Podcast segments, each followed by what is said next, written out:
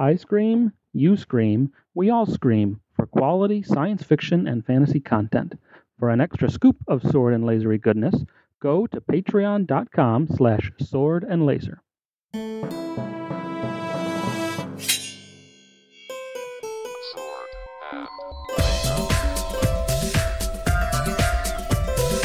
Hey everyone, welcome to the Sword and Laser. I'm Veronica Belmont. And I'm Tom Merritt.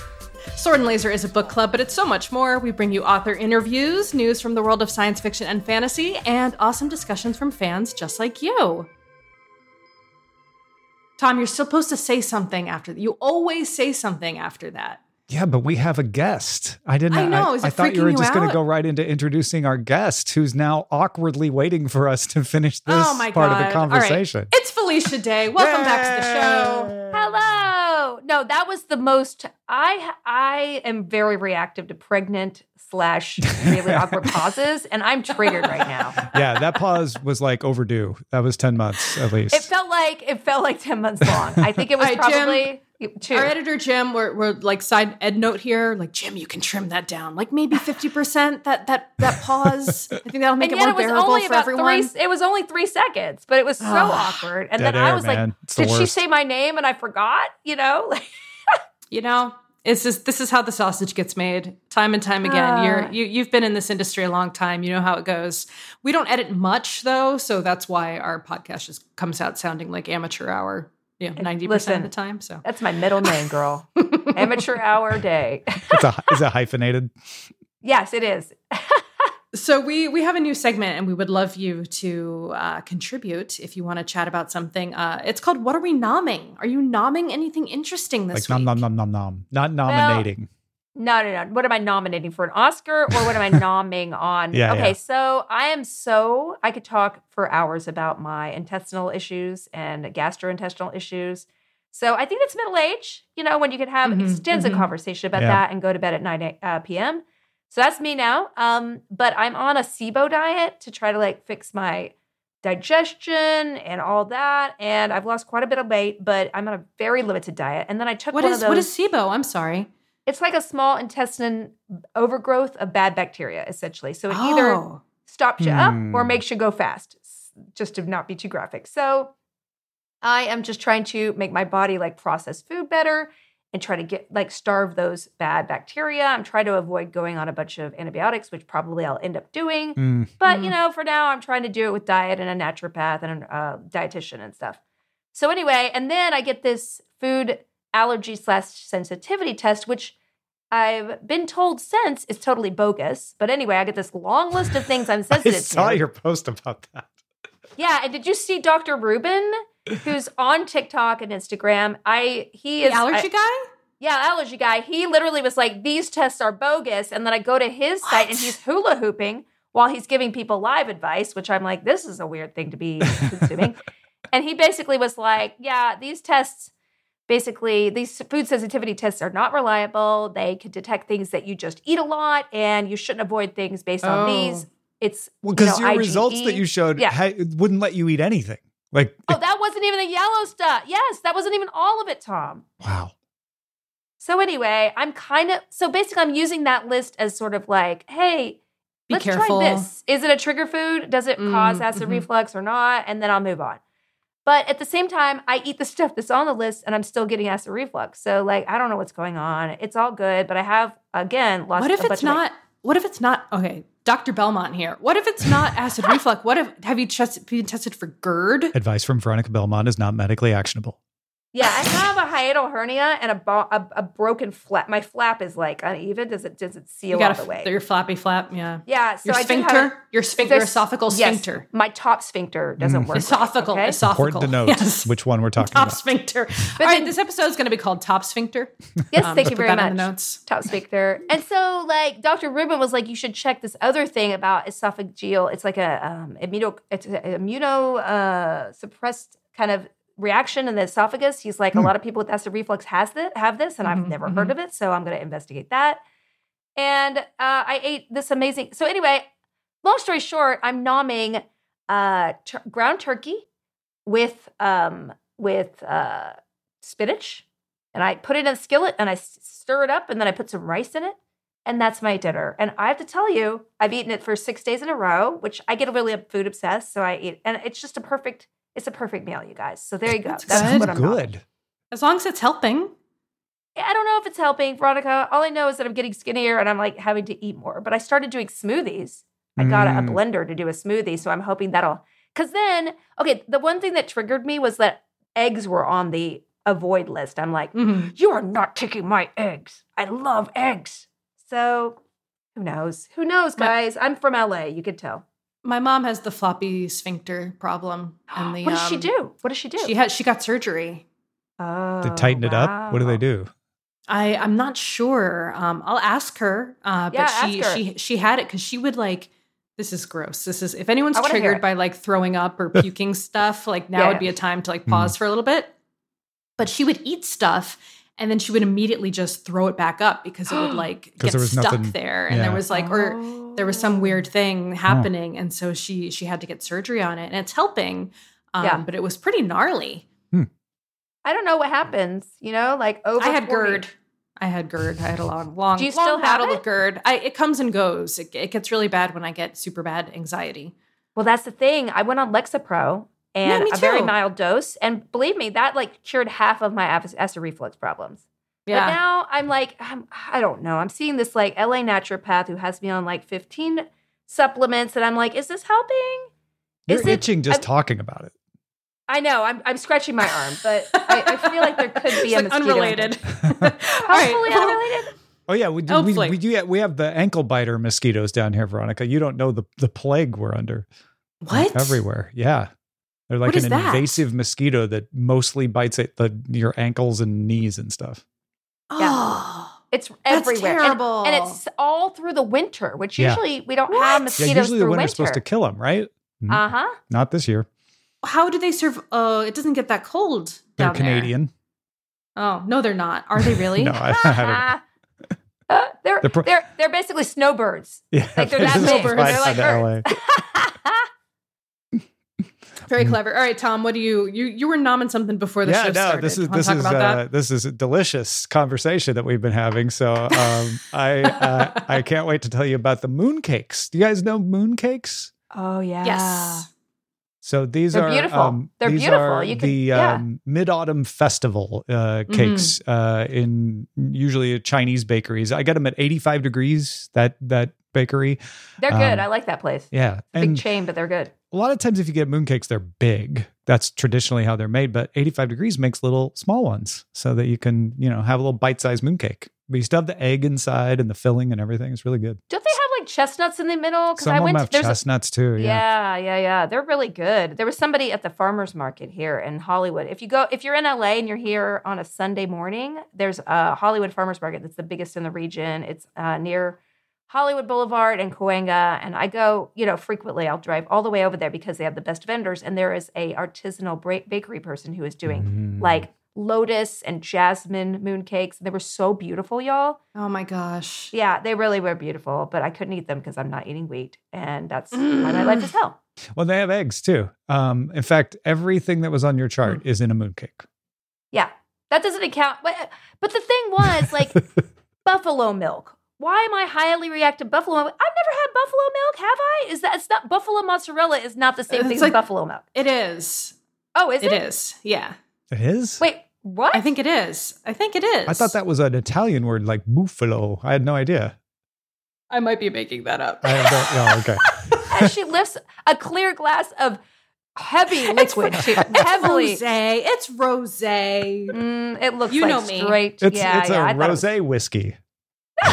It's it's my box wine. It's my box wine. Is it? Oh, I've the moved on from tiny wines to box wine, Felicia. This So is that's the, what you're uh, nomming. My plight. Rosé. Uh, we're not gonna put the basque. No, don't put the rosé on for like the fifth time on the what are you nomming section. Okay. That's not. I'm more very- That's not your choice this week. No, it's not. Oh my God, Zoom's doing the reactions and it's giving thumbs up to everything. This is so weird. I've never seen that. How is that like a filter? You Yeah, can I, I don't on? think mine does that. It's I've never Apple. seen that. It's the new Oh. Apple. It's Apple related. Oh, oh, um, oh, okay. With with Sonoma, um, I am having to take rosé again off the list, Tom. Well, what are you nomming I had then? I had really good uh, Sichuan food tonight, which I was very excited Mm. about. because even though I live near Vancouver, we don't get down to Van very often. And I've been really craving like super good Chinese food of some kind. And Sichuan food is like my favorite type of Chinese food. And this place was amazing. So Wow. good. So and spicy. is it local? So So, now you have a local place you could order from, or you had to? Mm. Uh, yeah, too far. I had to Vancouver's still like an hour from me. So it's it's Ah. not easy to get to. So Ryan went down to deal with like his um we all we uh, two of two out of the three of us now have Nexus cards, so we can travel very easily across the border. My Yeah. son does not yet; he still Uh. has to have his interview, so that's kind of like a big, big uh, stopper. they have an for interview for blocker. a, for a kid like that. yeah, Wow. yeah, they I, do. I, when I when I applied for Calliope's global entry, they literally Mm-hmm. were like, "Your last three places you've lived." I'm like, "My womb." That's Yeah. it. That's the Yeah. last three places she's lived. I have an interview for a Nexus, but the problem is global entry. You could do your interview anywhere. Nexus, you can't do it online. You have to go to a border uh, Yeah. uh, city. So I have to fly to either Seattle or Vancouver to get the interview done. I'm like, that feels very inconvenient. But I really want the Nexus because you know, it's just nice to be able to breathe through, especially Yeah. in Vancouver. It's like ridiculous. It Mhm. supersedes your global entry too. Um, I Oh. guess. So Yeah, it you does. Can That's what use it said, having, yeah. Which is nice.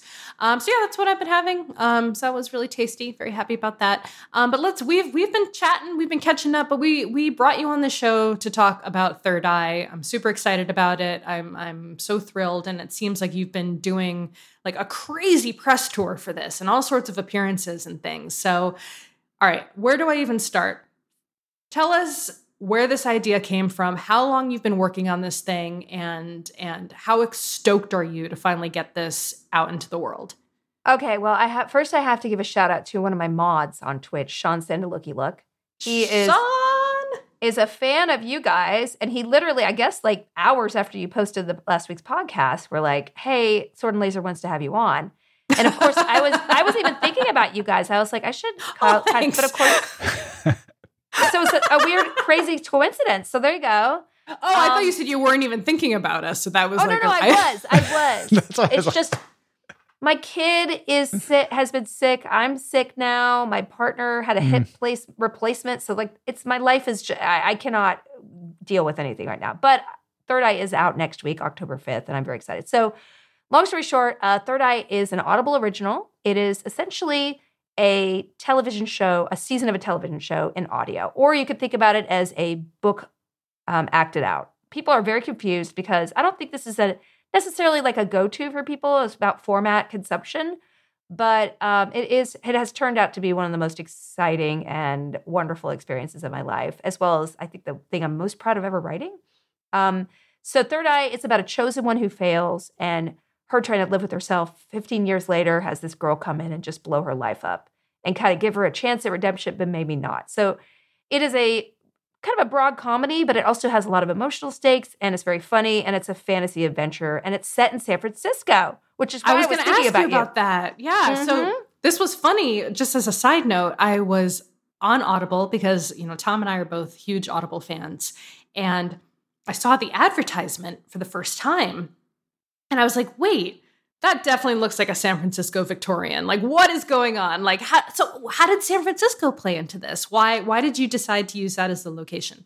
Well, I got to tell you, remember when we had a steak dinner in San Francisco? yes, I do. With Bonnie? House of, You- House of Prime you Rib. love that Yep. place. You love that place. Mm. I drove around there and I saw all these dilapidated old Queen Anne's houses. And I was thinking about this project because I just love the idea of subverting this idea of the chosen one. I love the concept. I was like, oh, this is cool. And I had this idea for like a sitcom, uh, like a multicam TV show. And I was driving around and I saw these sort of Queen Anne houses that were kind of like seen the better days. And I was like, that's the perfect place to have a psychic shop. So, and that is Mm, mhm, where, you know, the show is kind of takes place. Um, and that's what kind of spurred my using San Francisco. So thank you for feeding me some steak, a lot of steak. That was a long time ago. I've been vegetarian for a long ass time. I was going to say, Yeah, yeah, that was that was a bit that was many moons ago. Yes. Well, I first started about this project. I started it in 2015. So it's been quite a while. And I pitched it as a television show after I sold my company to Geek and Sundry. I pitched it with Legendary. And I was convinced that it was going to be um, the next thing I started. And I, you know, everyone always like after the guild was like, oh, you're going to make your TV show. Where's your TV show? Where's your TV show? And I wanted to do the guild, but nobody cared about that at the time. And so I was like, this is it. This is it. And I pitched the show around town and they acted like I pooped on a table when I Oh my pitched the comedy people. Because comedy people, especially in LA, are cool, quote unquote, and anything nerdy is just gross to them. And, you know, I'm not sure if this was before Big Bang or whatever. Anyway, so Mhm. it was Mm. not a subject matter anyone was going to buy. And I was really devastated about it because, you know, it was my baby. So I put it away for a couple years. And then, in like at the end of 2018, I pitched it again to Audible and they liked the concept and they were like, great, okay, we need a minimum of X hours. And what are you going to do with it? I was like, oh my gosh. Okay, I need other writers to help me because it's a lot and we're going to get it out there within a year. And of course, COVID hit. And then I ended up just writing the whole thing myself over COVID. Oh wow, nice. So it took almost like four or five years to write for them because just the process was elongated and everything. And I was a long time, but you know, I got to take this 450 pages. Like, seriously, it's like a fantasy novel. And I got to rewrite it and rewrite it and rewrite it and get their notes, which were quite frankly great compared, I mean, especially compared to the horror I've been through in Hollywood development, which I never want to do again. Mhm. Um, but they helped me make it wonderful and this cool piece of all these great characters. And then when we got to the point where we're like, okay, the scripts are set, I called all my friends. So Neil Gaiman plays the narrator, and Wil Wheaton is in it um, for with a part that I wrote for him. And I have all these great other, you know, Alan Tudyk and Weird Al and these you wonderful. know, just some just some folks. Yeah, some, name drop, name drop, name town. drop. Yeah. yeah, the whole cast list is wild, and I think I knew almost everybody except for one person personally. And so it was uh it was just kismet and it came together and we worked on it for I we started recording like last October. So it's taken a year to sort of record, edit, finish. And uh, there's a company called Mumble that did all the post-production work and they're out of San Francisco. So they particularly brought out. Yeah. So anyway, I just talked a lot, but that's the summary of Third Eye. It- uh, how long is it? Is it broken up into episodes, or or how how is the listener going to experience it? Because it reminds me a little bit of Space 1969. I I don't know if I've- you ran into that. No, no, I haven't. But That's I a did that's listen to another Audible one uh, by Bill Oh. Oakley.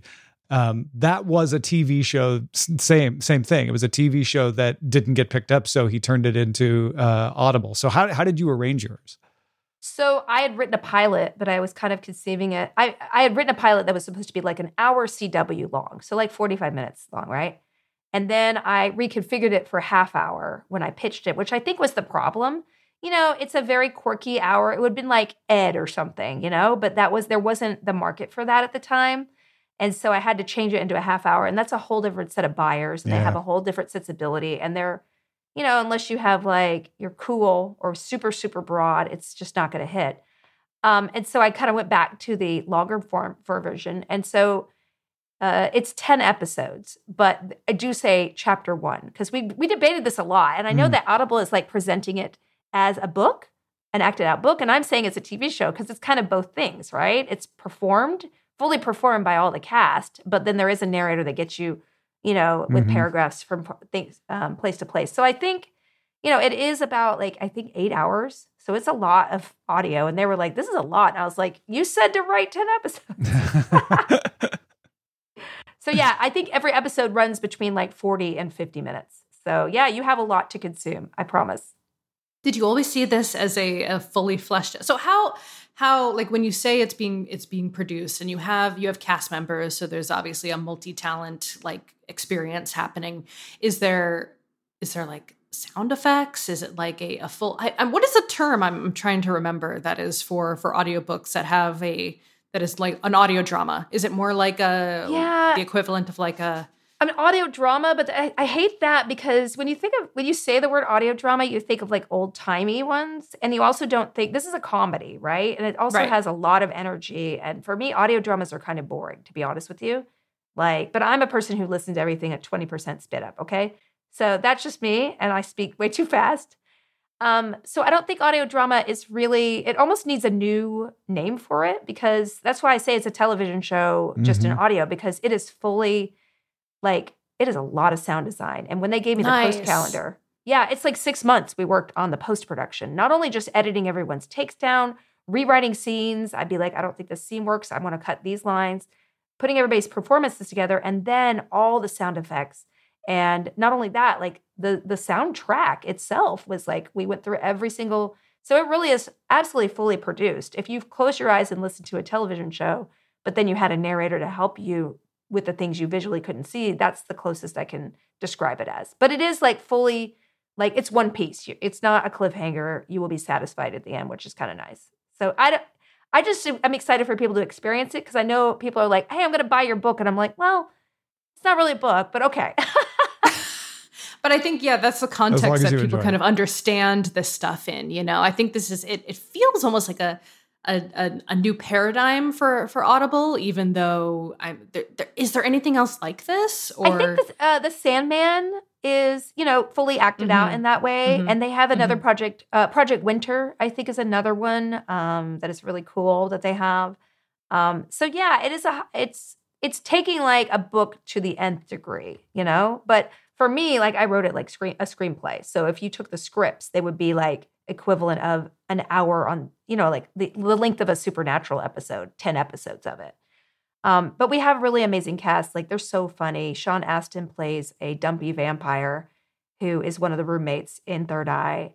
Um, and he's so funny. He's very like outraged and very sitcom And then there's this woman named London Hughes who I didn't know about um, until my director Jonah Ray, who I met on a on a show. Mm-hmm he directed me on camera and then i was like hey you should do this because you're really good at music and really and i need someone i trust. So i was like well the other lead is my best friend character. She's a fairy princess but she's super super arrogant slash shady and i need someone who has a british accent. And he's like oh this is woman london hughes. And i listened i saw her on uh, for 30 seconds on youtube and i was like sold. Offer the part. Wow so she was perfect. She couldn't have been more perfect. I think. And I think when the few people who have listened to it who are outsider, they're like, "London is amazing." I was like, "Yeah, she is." Nice.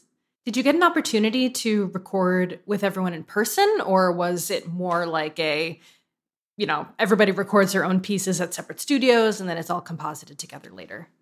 Yeah, I think it's really, really important, having done a lot of animation, that you get as many people in as as you can together. Unfortunately, of course, we were during COVID protocol because we were, we were recording last October and November, so people still had to be masked and separated by you know things. It was very much just like that time when we were just kind of lifting the the the rules for SAG and things like that. SAG meaning the Screen Actors Guild. So we did get the opportunity to record a lot of people in person, even having those limitations. So me and Sybil and Frank, uh, London and Sean and Lily Pichu, who is she plays Kate, the girl who comes into my life and kind of screws everything up, everything up. And she's so funny. I found her on Twitch randomly. She's like this amazing streamer, online personality, but she's so talented as a voiceover actress. And I was like, I'm obsessed with her. I need to put her. She's me 10 years ago. I need her in this project. Oh, nice.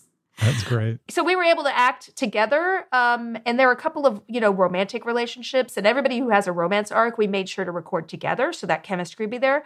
Otherwise, I just read everybody's parts, so nobody was just like recording a line. I would be reading whole scenes, and then we recorded again, and then we'd like do some pickups. But we recorded it, you know, as realistically as possible to get like improv and just the feel that we're going back and forth versus that's that stilted audio drama thing, you know, like it's like you, you, kind of feel like everyone's kind of performing in mm. an audio play. And I didn't want that at all. And Jonah was great in trying to get people to be just more casual and fill it out physically. Do you have intentions, plans, dreams, hopes for this to be adapted, or is this good, just the way it is? I mean, I love it the way it is. And if I had sold it as a television show, I never would have had this story come out of it. Like, and I have to tell you, my journey with Hollywood writing has been like the worst. The stories I could tell you about development hell, about the way I've been treated, the way other writers are treated. I'm so excited for the Writers Guild victories in these contracts because having yeah. thrown my hat in the ring for like five years to try to be a WGA writer in TV, it is awful. And I don't want to ever do it again unless, you know, for some by some chance this got optioned. I had the underlying rights somehow a showrunner helped me kind of configure it as an actor to, to be able to vehicle as an actor. That would be my dream to do a sitcom with it, me as the actor and mm-hmm. me writing some, but not being in charge of any production because I have run companies, I have run shows, and I have a kid now, and I don't have the bandwidth to do that. And I have been trounced into the ground by Hollywood mm-hmm. on the mm-hmm. writing side. And I just, I am so much happier just making my stuff and releasing it, even though it's not as lucrative or like high profile. I would rather just write my stuff and then act and host and do that's my Hollywood stuff. And if it ever crosses, that's just kismet, but it has to be really, really cool and friendly to me emotionally Yeah, yeah. circumstances for me to do it, or I'm fine for it to be like this. Um, so there, the characters I think could live on in like comics or whatever, maybe another audio piece. But at the same time, like I'm really happy that this could live by itself, and I would be, uh, it would, it would feel complete for people. That's awesome. I noticed a couple times when you were talking about Laurel, right? Laurel, yeah. You you said me. You Ah! referred to. so, how much is Laurel based on you? Do you feel like you are writing as as yourself and as this character? Well, I so when I first came up with the idea of a failed chosen one, I was at a real low point in my world, Mm. and it was after I launched Geek and Sundry. And I, w- I have to tell you right now, actually transparently, when they forced me to cancel Sword and Laser, I was so upset. I remember calling you in the car and crying for like an hour afterwards because I believed in the show. I thought it was amazing the way it was pulled off. I thought it had longevity and had this wonderful thing that wasn't on the internet. And I was kind of forced by YouTube to cancel all the low budget, you know, the shows that were too quote unquote high budget, low views. Mm. And this was the same meeting, by the way, that I uh, had a scripted show that I was obsessed with directing, which I sold three times, by the way, and never got made to three different people. But the exec at the time, a woman, told me, well, nobody's going to watch that unless the girls are hot. It was about a bunch of fangirls. So, like, this was just devastating for Mhm. me. And I ended up doing the company another year with YouTube, but we had to do just all low budget stuff. And I kind of withdrew and I was totally burnt out. And uh, thank goodness I was able to sell the company to Legendary, and that there are a whole host of issues that came with that. But, you know, I, at the end of the day, I was, I shouldn't have been producing 100, 200, 300, 400 videos a year. I should have maybe just done one thing like Third Eye every five years. Do you know what I'm saying? Yeah. But I kind of got caught up in a lot, you know, and you, it's hard to say no to the opportunities, and it's hard to say, uh, you, you just don't know that success can bring as many stressful things as failure. And so I felt like a failure because I was like the wunderkind of the internet, and yet I couldn't make this company work, even though I believed in every show so much. Um, so I was channeling that a lot. You know, I mean, the idea of a failed prodigy is really interesting, and it's something I think a lot of us can associate because, you know, if you're good at something and then you're not good at it anymore, especially as a kid, like how do you cope with yourself? How do you live? And that kind of morphed into a very personal story for me. Just um, trying to channel that like self-loathing, and then just having these characters around to help this person get over it Mhm. already. It really helped me get over it, and now I'm like a lot clearer about what I want to do, and I would stand up for myself a lot more. Um, and so, yeah, it definitely parallels the arc of the character over the 10 episodes, parallels me a lot, you know, from that time to now, which has almost been like, you know, what, eight years. Yeah, I feel like that's a common refrain of people saying, "Hey, I got, you know, I got a little bit of popularity on TikTok, or I, I my YouTube show took off, and then I had to fulfill the expectations of that initial success." I think a lot of people are going to find a lot to identify with this in story. Yeah. And also, uh, I think just the idea that you are not the past and that Mhm. I you that you can't unhook yourself from who you were and you always should, you know? I mean, you eh, those experiences behind you make you who you are, but that's not who you are. You're always changing, you're always progressing, you're always becoming oh something new. Gosh, thank with goodness. every yeah thank goodness right we have the potential to be so much more than we ever could imagine and yet especially success or a lot of success or a lot of failures makes us stuck it's like quicksand and you just can't get out of it and you know i mean my happiest times have been when i have been out of the the public eye like i I was never happy with the success i had because all that pressure came um, and I just wanted to make stuff, you know, I want to make stuff with my friends. I wanted to make stuff that I wanted to watch. And for a while, I was really privileged to get to do that. But then when, you know, business and money comes along and, you know, you, you're kind of forced to be ruthless in a way that kind of betrays what I was. And I, I didn't know how to stop that.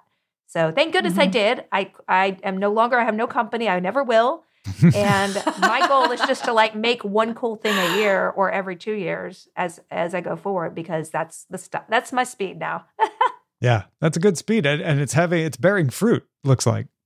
we'll see. I'm really happy with this thing. I mean, again, it's it's uh we'll see if people they they it's it's strange. I don't know. Have you guys talked to other authors of uh, like a you know these kind of this kind of project? Well, Or- Bill Lawrence, who did Space 1969, I, I interviewed for Cord Killers because Oh, cool. that is, even though it's on Audible, it is more of a avowed TV show than it sounds like Third Eye is. Third Eye is Mhm. very, you know, with the narrator and everything. There's not really a narrator in that one. Um, Hmm. But there's a lot of similarities in what he said about why he did it, which is I wanted to tell this story and nobody else would let me tell it the way I wanted to tell it.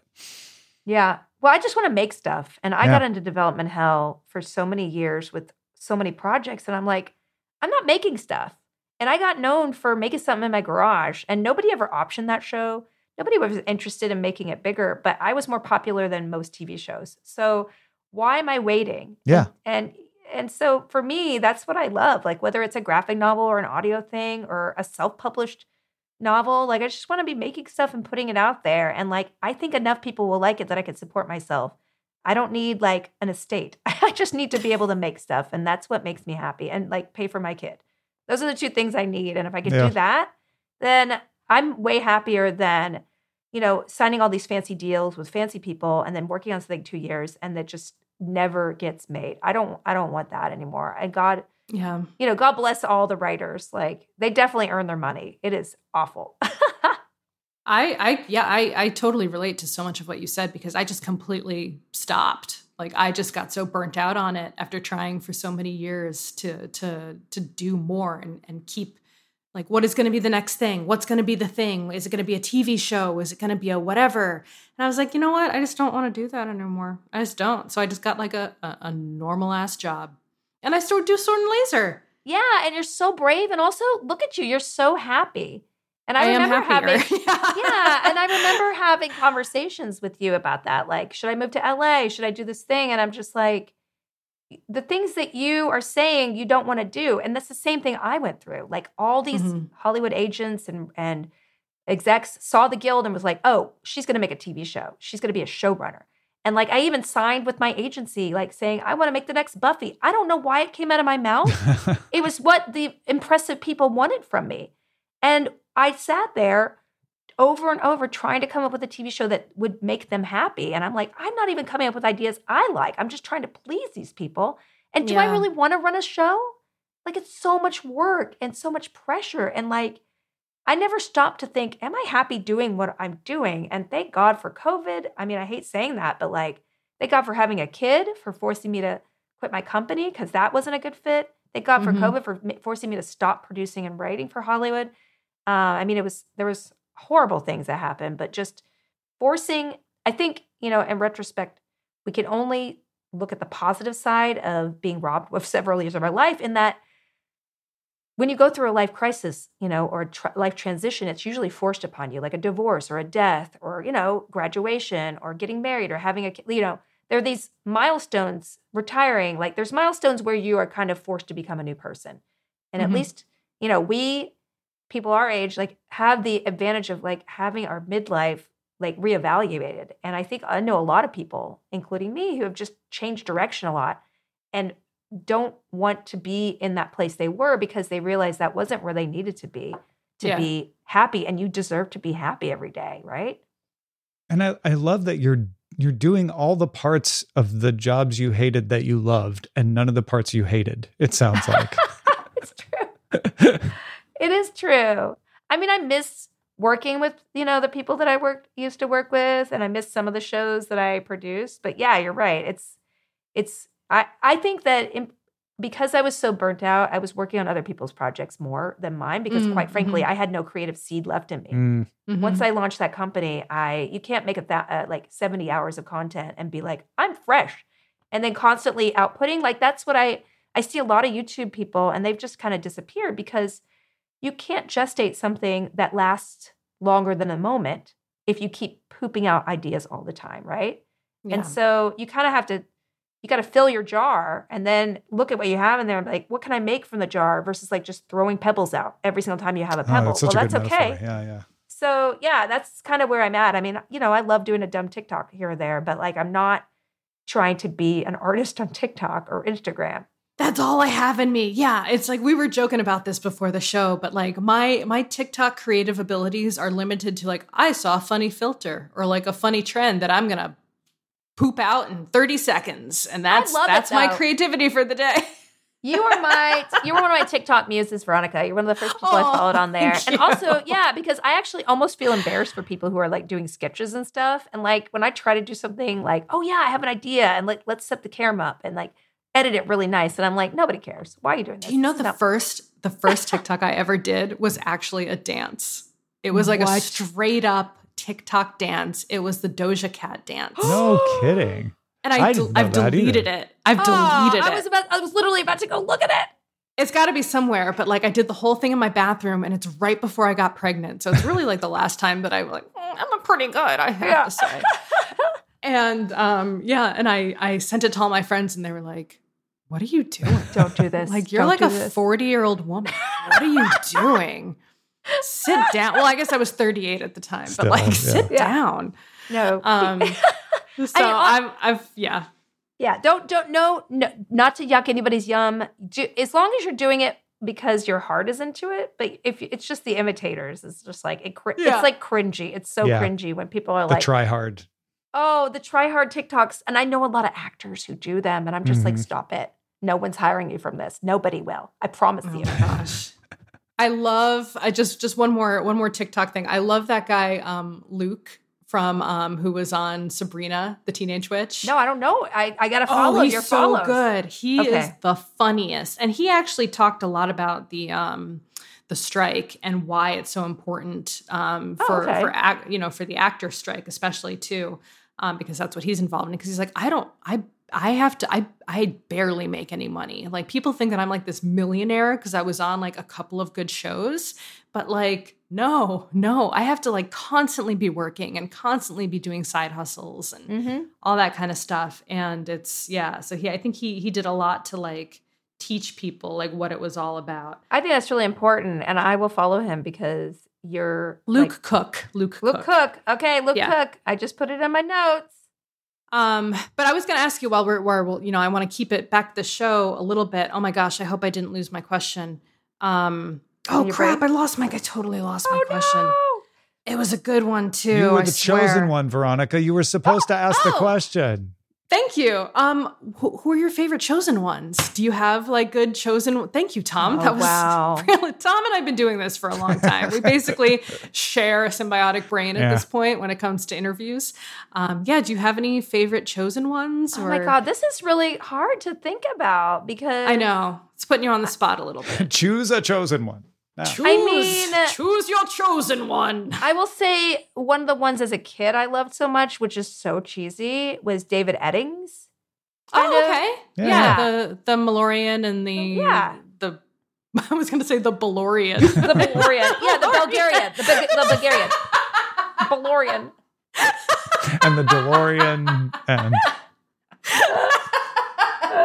yeah, the Bulgarian. No, no, no. That's right.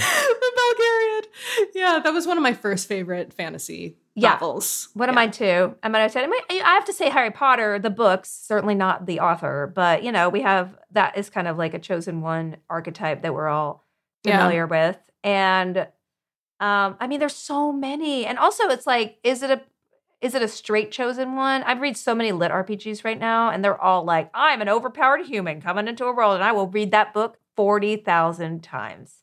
I Yeah. love it. Um, but yeah, I, I feel like, especially, you know, I, I like, I always, I can't help it, but I just think of something and I'm like, I'm going to create one of these. How do I do the thing that nobody's doing right now? Because I just rebel against the thing I hate. Like, does every chosen one have to be a teenager? Like, who are these people? Like, why do we care? Why can't they be an older person? And um, Mhm, mhm. yeah, so I if if I could give it a little bit more thought, but yeah, for some reason David Eddings because it's so cheesy, but at the same time so satisfying that this Yeah. kid what's his name Pug or something Pip or starts with a P. Yeah, it was it was a P. It was a P. Um, I'll have to I'll have to look that up. I Yeah, it remember like- reading it like twelve, and it's super violent. Like you know, Is it? I guess it probably I remember is. as a kid, I was like, oh my god. Also, like, if you, did you read the one? What about the Leper Thomas Covenant series? Like, I guess Oh, I never read that one. Yeah, I never read that one. It was really hard to get through, and and Yeah. I mean, all of those big chonkles. I love Tad Williams. Was that Love a chosen one? Was that a chosen one? For Dragonbone Chair and like Yeah, Memory I Star don't on if- Thorn. Yeah, I don't know. Hmm. Those are I think that was some of my pretty. No, that was definitely that was definitely there was chosen one aspects to that Yeah. too. I believe yes. What's it, what's yes, yes. like? I can't think of a woman. I can't think of a girl character who was chosen. Um, one. there's a lot in like I think probably in like uh Fourth Wing. Oh, I haven't read Fourth Wing yet. I have it yeah, on my there's a lot of recent ones. There's a lot of female like YA and female and romance cho- female chosen ones. Yeah, I think that's we very read common. some for Vaginal Fantasy when we Oh, did for that sure. book Kate club, for Daniels sure. is chosen one um, from the Kate Ilona Andrews. Kate Oh, Daniels is definitely definitely a chosen one. That's one of my favorites. Um, yeah, I'm I've been reading a lot of like young ingenue meets like 500 year old vampire and like they have a romance because he looks like he's 23 and it's like no but are you like does it work like how does it work when you're like a human who's like 18 and you're dating a dude who's like Yeah. looks like they're 23 but they're actually 400 One of my favorites of that. Wait, one of those of my favorite. What is it called? It's called. Wait, I'm. I gotta well, go Oh, literally book. like twilight right like i mean Twilight, that's kind of I think the OG one, the one I fir- first read, is one of my favorite books, and I'm going to get it because I can't read it from here because I don't have my glasses. okay she like physically physically has to go get it but i've always thought that gives me a bit of the ick oh, factor you know well, because they they don't have the same musical tastes or dark- anything. it- did you ever read this one, Dark Angel by Mar- Meredith Ann Pierce? no This is one of my favorites. It's like a fairy Really? tale chosen one, but yeah, he's she's he's kidnapped by the Dark Angel, a black-winged vampire of astounding beauty and youth, and taken to his castle keep. She must thir- serve his thirteen wives, wraiths who stole souls he stole away. Mm, mhm. It's so good. It's like I think it's like precedes all the I don't know when that was written, but it's like it's on my favorites list because uh shelf because I just love it so much. Yeah, another good chosen one. Veronica Roth had a novel chosen one recently Oh, within the last few years. Written Uh, 82. oh, 82. Good year. Um, not that I'm biased. Um, That was the year Physical came out by Olivia Newton John. Wow. why do you know that? Because I had the cassette. Oh. Oh. um, I had to. Never mind. I, I won't get it. We're not. We're I not going to have old timey ourselves right I now. did I'm have not a cassette. Let it happen. I did, and you know what I love? I, I the Dick Tracy the uh, soundtrack. I'm sorry. You had a cassette. You only A ever had one. I had one cassette, and it was the Dick Tracy soundtrack, and Madonna was in it, and I thought it was the best soundtrack ever. Oh my god, you still have them on your shelf? Do they this work? is just some of them. Yeah. I have like Do they still work? it's Olivia Newton John's physical right there. Oh my god! That's so funny. yeah, I haven't tried playing them in a while. They probably still work. I don't know. My favorite, the cassettes I remember, I had Madonna also. I had um, Seal. I had Oh. the Seal cassette. I had Aerosmith, um, the one that looked had like cow spots on it. I Mm-hmm, can't remember which one that was. And I had Mhm. Meatloaf, Bat Out of Hell. Ooh. nice. And I think those were like the main cassettes that I remember having. And then everything went all CDs like pretty shortly thereafter. Yeah, I don't remember Um, having a lot. Yeah, I think during my youth, like young youth, we turned to CDs. So I Yeah, will say cassettes that. We're were for the that car. Cassettes were only for the car for Yeah. most of my youth. Yeah, Mhm, but mhm, inside we had CDs. Old. Yeah, because you were a tech family. You know, you know what you're doing. Yeah, I got my first CD kinda, player yeah. in 87, I think. Mm-hmm. Uh, that- Yeah. And they were like, that was right at the beginning of the mainstream. Did you have the multi-spin one, like the 10 CD? No, like, mine just played one at a multi-spin? time. Wow. We weren't rich, Veronica. I was not rich either. Uh, literally, you just say that you're from Connecticut, and everyone's like, "You're rich, Connecticut." it's like, what? I was from Hartford. Anyway, um, no diss on Hartford. I'm actually from West Hartford, which is very different. Anyone from West Hartford's like, she said she's from Hartford.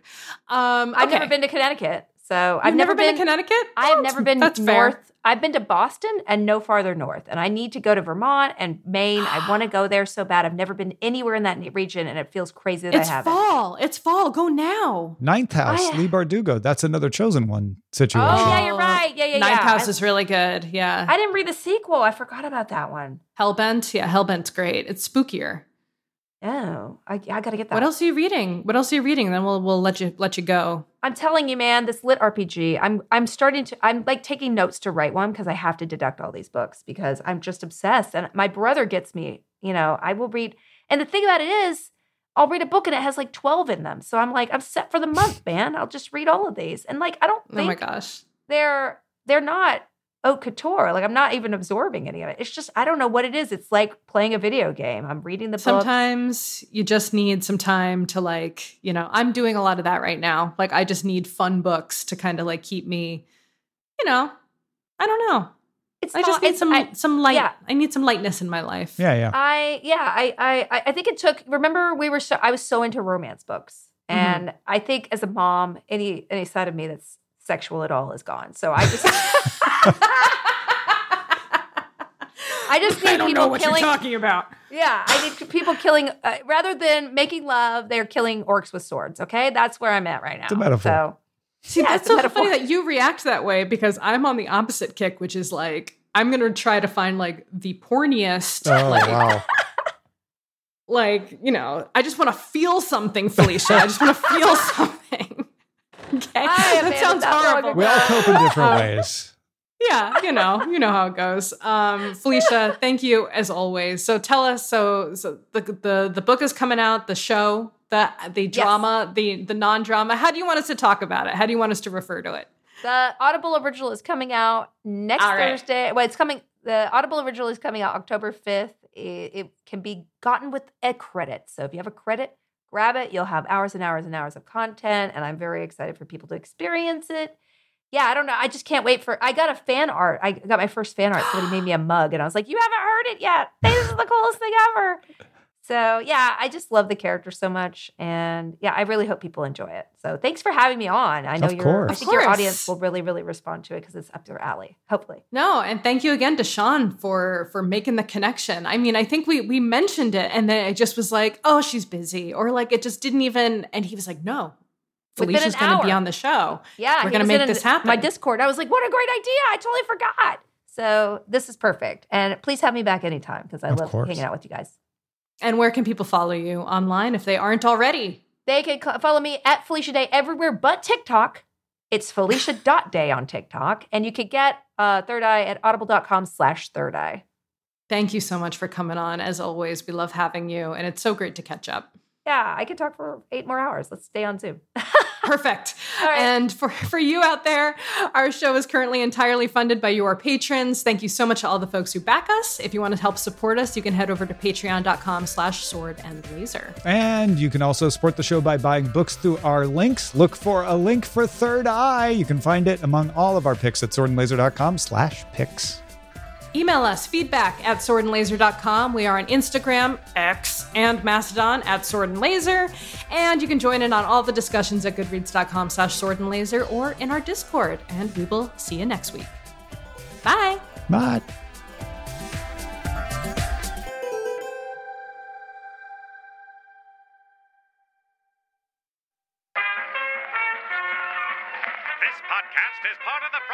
Studios Network. For more information about this and other shows, visit frogpants.com. Audio programs so good, it's like you're there.